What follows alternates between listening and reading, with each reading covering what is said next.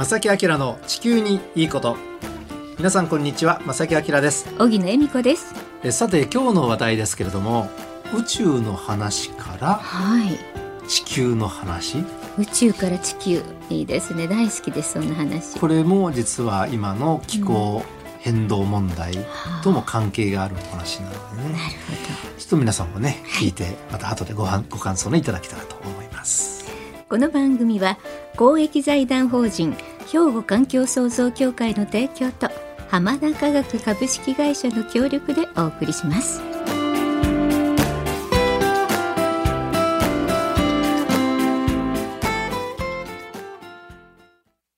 兵庫環境創造協会2050年脱炭素社会の実現に向け兵庫カーボンニュートラルセンターとして環境と調和した未来を目指し脱炭素化への取り組みや自然環境の保全再生など皆様と共に進めています。環境適合型社会の実現を目指して兵庫環境創造協会。お父さん何してるえ店で使ってた揚げ油捨ててるけど。んもったいな。油ってリサイクルしてハンドソープにできるねんで。油がハンドソープに？浜田科学ってとこに頼んで回収に来てもらい SDGs や。使用済みの天ぷら油をリサイクルで再び資源にえ8月の23日はい。のことなんですが日本にもこんなニュースが入ってきました。インドのですね無人の月面探査機チャンドラヤーン3号がはい。月への着陸に成功しました。う、ん。まあ、映像とともに日本でも報じられましたよね、えー無人探査機の月面着陸に成功したのはインドが世界で4カ国目。日本も実はね今計画が進んでいてもしかしたら日本が先かなぐらいの計画があったんですがちょっと天候などによって打ち上げが遅れたりとかで、まあインドに先を越されてしまったという実は形なんですね。そういうあの裏の話があるんですが、はい。でさらにねこのインドはですね探査機に積まれていたローバーと呼ばれる車が、えー月面を走行する様子を映した映像をと公開しました、はい。えー8メートルほど走行したということなんですね。うん。でなぜ今日ねこの話題をお届けするするかというと、はい。このインドの探査機が着陸したのはですね月の南極付近なんですよ。はい。でここはなんか技術的にもすごく難しい場所とも言われていて、ええ。まあ、ここに着陸したと。うんでこれは世界で初めてのことなんですね。はいであの実は月の南極付近にはなんと水がうんうん氷の状態で存在する可能性これが指摘されています。はいまあ、地球以外の惑星で生活するには本当に水って不可欠ですので、ねえで今回はその一環で南極付近の表面の岩石の組成などを調査する予定なんだそうです。うん素晴らしいまあ、あのちょっと僕だけ情報入ってないのかも結論出てるのかもしれないですけどね、どんなことがあったのかね。うんでも水を求めて、ねえ。そのため今月の南極を狙ったという、そういうことなんですね。ですよね。その水があるかないかでねこれ大きな発見ですもんね。でここで今日ねあの、はい。お届けするのはどういうことかというと、はい。私たちが住んでるこの地球って、地球、えー宇宙から地球の絵を想像してください。地球は青いです。でこの青さはどこから来てるかというと海なんですね。はい。で地球っていうのは本当に豊富な海水があること。これがあのいかにこう環境的に重要かということなんですね。まあ、地球がいかにこう奇跡の、まあ、環境を有しているかとうん。いうことなんです。月に水があるかどうかっていうのは一生懸命探さなければないんですよね月っていうのはね。いや本当ないって思ってましたけどね、うん、まあまだわかんないですけどね、はい。あるかどうかわかんないですけど、ええ。でも地球っていうのは本当に水が豊富だと。うん。で今日はですねその地球上に存在する水。それもですね氷として存在している水についてお話ししたいと思います。ますここからが皆さん本題です。はい陰の話はもう置いときます、ね。置いときますはいえーまあ南極や北極または標高の高い山に見られる氷河などにまあ氷という状態で水って存在してますよね。はいで、まあ今急速に進んでしまっている地球温暖化によって、まあ氷はかなりのスピードで溶け始めています。いや。本当にねうん。悲しくなる映像をいっぱい見ますね、国連のゴテグテレス事務総長は地球温暖化の時代は終わりました。はい。本当、うん。と思いきや地球沸騰の時代のスタートです。というような言い回しをねこの前演説でされましたよね。はいもうびっくりなね。うん、はい。温暖化は急速に今進んでしまっています。進んでるってことですよ。でそんな中今ね地球上にある氷はどんな状態になってるか、まずですね北極に目をやりますとこれねあの気象庁のあのウェブサイトを見るとね海水の温度分布っていうのを見ることができます。これ誰でも見ることができるんですね。ちょっとこういろんなメニューをねね。見ていただくと出てくるんですが、はい。今ですね北極海の海水の温度って平年よりもですね特に陸地に近いところでは4度以上高い海域が広まってしまっています。もう皆さん知ってください。4度ですよ、で例えば氷が0度で凍るあの水がねはい。0度で凍ると考えたらプラス4度。ということはこれ凍らないってことでしょ？うんでこれぐらいの海水の温度になってるのでやっぱり氷はどんどん今溶けてしまってるんですね。で。すよね。でですね、はい。あの少し調べてみましたら北極の氷って今までにだいたいねその溶けるペースが温暖化が1度進むごとに80万平方キロ氷のエリアが狭まるんだそうです。狭まっているんだそうです。もうすごいね80万平方キロってなんかイメージ湧かないかもしれませんが、ちょっと湧きにくいですけどすごいっていう感じが、ううんん漠然とはします。フランスの国土がはい。55万平方キロですって。あそうですか。わかりやすいですね、このだからフランス比の国土よりもさらに広いところは温暖化が1度進むと、えーそれぐらいもう減って溶けちゃう較いいうことなんですね。はいで産業革命、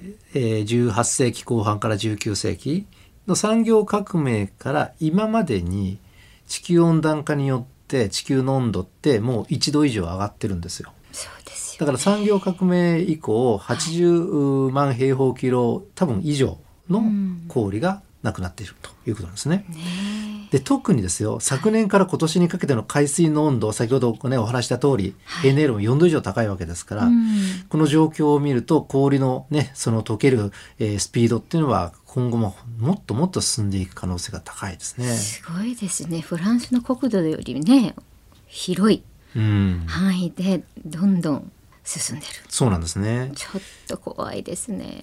でこれやっぱりなんとか止めなきゃいけないと。はい本当ですね、温暖化止めなきゃいけない。ええ。もちろん私たちの温暖化への取り組み次第なんですけれどもじゃあねこれ北極海の氷ええ。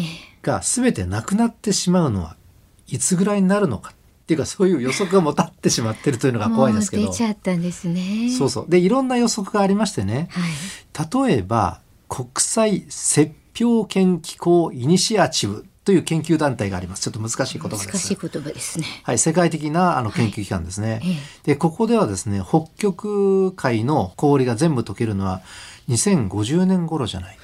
えっていうえ予測があります。そうなんですか。あと27年後、ええええうん。ええであったりですよ。ええ。ネイチャーコミュニケーションズという科学雑誌がありますが、ええ。ここで発表された論文の中にははい2030年代じゃないか。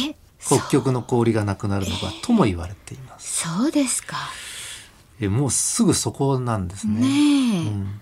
ええちょっとね考えてみてください。冷蔵庫あ冷凍庫か。冷凍庫で氷作るとしますね。はい。で作るのうん結構時間かかるでしょ？かかります。そこそこ、ええ。なんでしょうそういう機能のあるねええ。冷凍庫でも、だから氷を作るのってそう簡単には一体溶けちゃったらね。ええそれを氷にする凍らすっていうのは結構なエネルギーも逆にいるし確かに。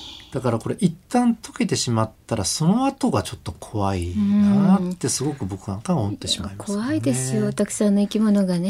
存元に本当に戻るのかな？もしね温暖化が止まったとしても、はい。っていう、えー状況になっています。いや怖いですね、でここまでお話したのが、えー地球上の北極にある氷のお話。はいで後半はじゃあ南極はどうなんですかというお話をしたいと思います。正木明の地球にいいこといつも聞いてます。イエーイ。えさて前半はですね地球上に存在する氷。それも北極海の氷についてのお話をしましたがはい。後半は今度は南極です。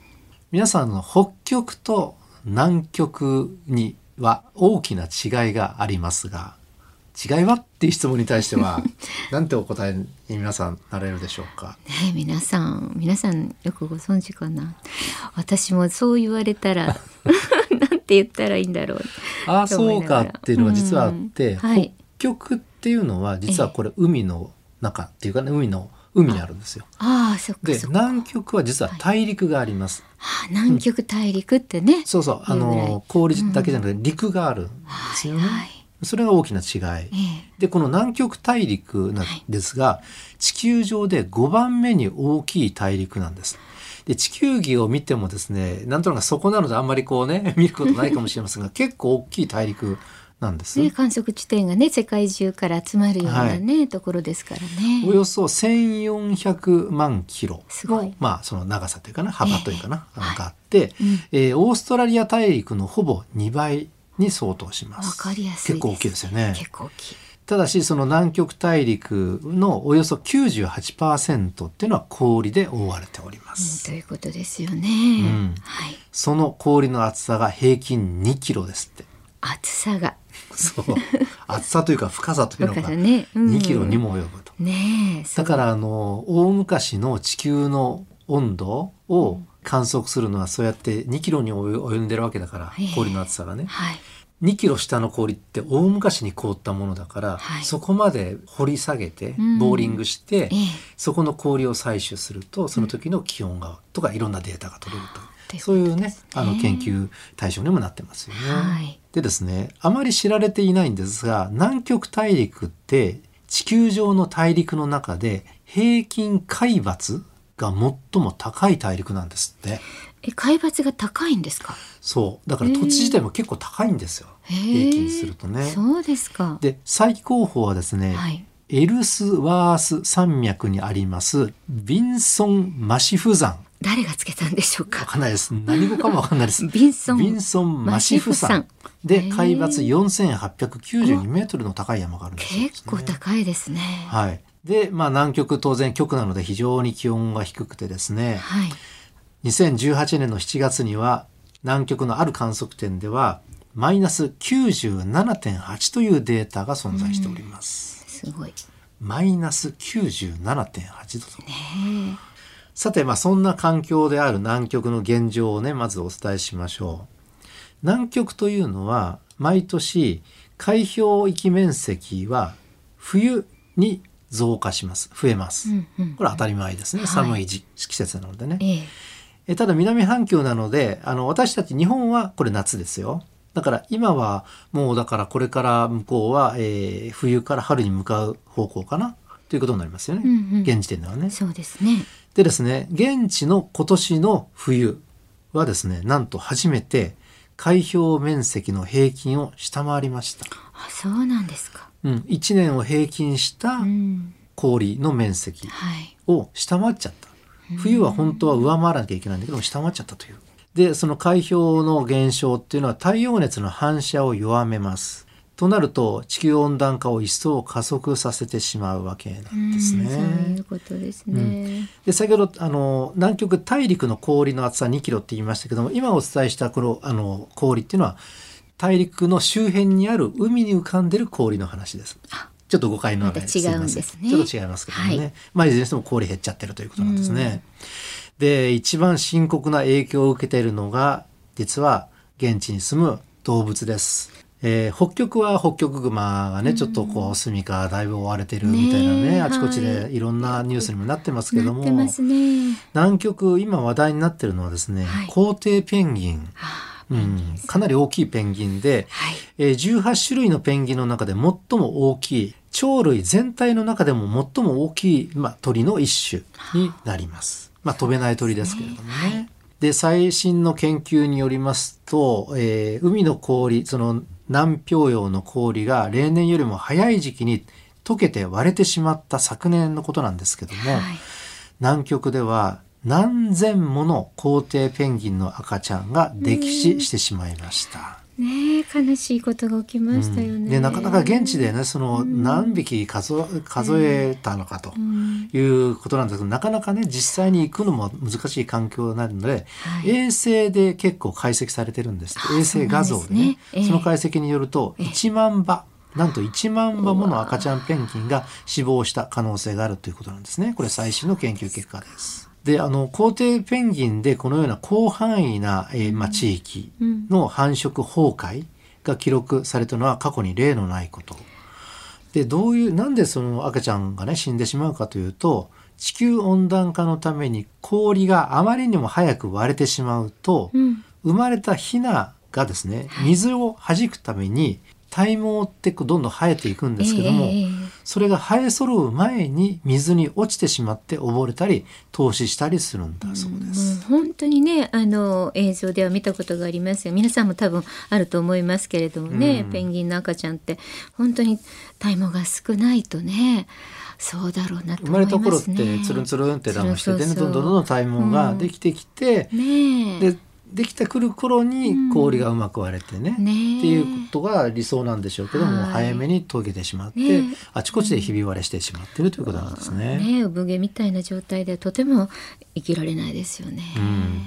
で少し前にもねあの発表がありましたがあの世界がですね今って観測史上最も暑い年と言われている今年なんですけども、まあそんな中なんですが南極の皇帝ペンギンの個体数は壊滅的な損失という言葉が載ってました。壊滅的な損失に見舞われていてで新たな研究ではねまた別の研究ですけれども、はい。観察された5つのペンギンのコロニーのうち4つは2022年昨年の春までに生き残っていたヒナはほとんどいなかったっていうことだそうですよ。ええそうですか。たかがペンギンいやいやいやいや もう思わないでください、皆さんね。地球っていろんな生物が住んでいて、ねえいろんな生物がいることがめちゃめちゃねあの生態学的に大事なの大に事ですよね。その一部のあのその動物が本当にもう結構壊滅的な損失を受けてるっていうことなんですね。本当に。ちょっとショックですね。壊滅的ですね本当に、ねまあ、今年日本は本当に厳しい暑さに見舞われてねこれ実は世界的に、まあ、北半球ね今夏である、えー北半球中心に世界的に見舞われている中で、ええ。南半球冬である南極でもそういう状状態になっているということなんですね。ねえでですね研究者の間では気候変動によって引き起こされる暖かい海のために皇帝ペンギンは今世紀末までにはほとんど絶滅する可能性があるとも言われております。なんか正木さんこういうね、絶滅する危惧種みたいに言われてる動物がなんか年々こう一種また一種って増えてるような気がしてなりません、私。で今までは、ええ。ああそうなんだ。なんとかしなきゃいけな、うん。いけないなっていうふうに皆さんもねお思いでしょうけども、はい。ちょっとこれも現実に近い状態になりつつあるということは最近の研究で明らかになっているので。今の地球はそうなってますということですね。はい。まあ、あの、本当に明るい話ではなくて申し訳ないんですが、まあ今日はですね、北極と南極のね、えー悲しい現実のお話をさせていただきました。兵庫環境創造協会。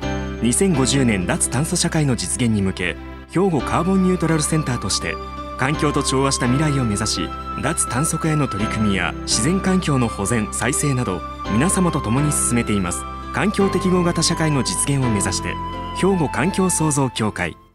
お父さん何してるん？え店で使ってた揚げ油捨ててるけど。もったいな油ってリサイクルしてハンドソープにできるねんで。油がハンドソープに？浜田科学ってとこに頼んで回収に来てもらい SDGs や。使用済みの天ぷら油をリサイクルで再び資源にえーさて皆さんからね、たくさん実はお便りをいただいておりまして、なかなかね、お時間がなくてね、お呼びすることできなくて、あの、申し訳ありません。本当に。で、その中で今日ね、ちょっと取り上げたいのが、かなり長文いただいたね、そうなんです。方なんですが、ええはい。ちょっとね抜粋してご紹介させていただきたいんですけれども、なんと大阪府八尾市からいただきましたラジオネームケイさんありがとうございます。ありがとうございます。いろいろね活動されてる方なんですけど、うんまさきさん、はい。まあ今年はね台風上陸の回数大雨洪水の自然災害の増加など気候変動の危機感が実感できることたくさんありましたよね。まあそういう実感をしながらも何のアクションも起こしてないことにもどかしさや疑問怒りが湧いてしまうこともありますというね最初そんなメッセージをいただいてるんですが、その後に私もということで八尾市の環境パートナーシップ協議会サソテナ八尾の市民委員会のメンバーの一人として活動されてるそうなんですね。で官民企業が一つになりさまざまな分野の環境問題に取り組んでいます。その活動の一つとして微力ながら保育園小学校低学年を対象に出前講座でゴミ問題から温暖化など環境を考える発信をしていますが大人がまず意識危機感を持たないとと日々感じてしまいます。まあくじけそうになるけどいろんなね情報がどんどん先進んでしまうのででも頑張りますということでそしてこの番組正木さんの活動も応援して拡散していきますと締めていただいてます。ありがとうございます。ありがとうございます。環境問題をね取り組んでいらっしゃる方って、結構なかなか結果がね目に見えて見えなかったりとか、ねえあのもどかしい思いされてる方がやっぱり、まあ、僕もそうなんですけどもあ、ねのいらっしゃると思いますが、ねはいこれはねケイさん続けるしかないんです。そうです諦めないことですね。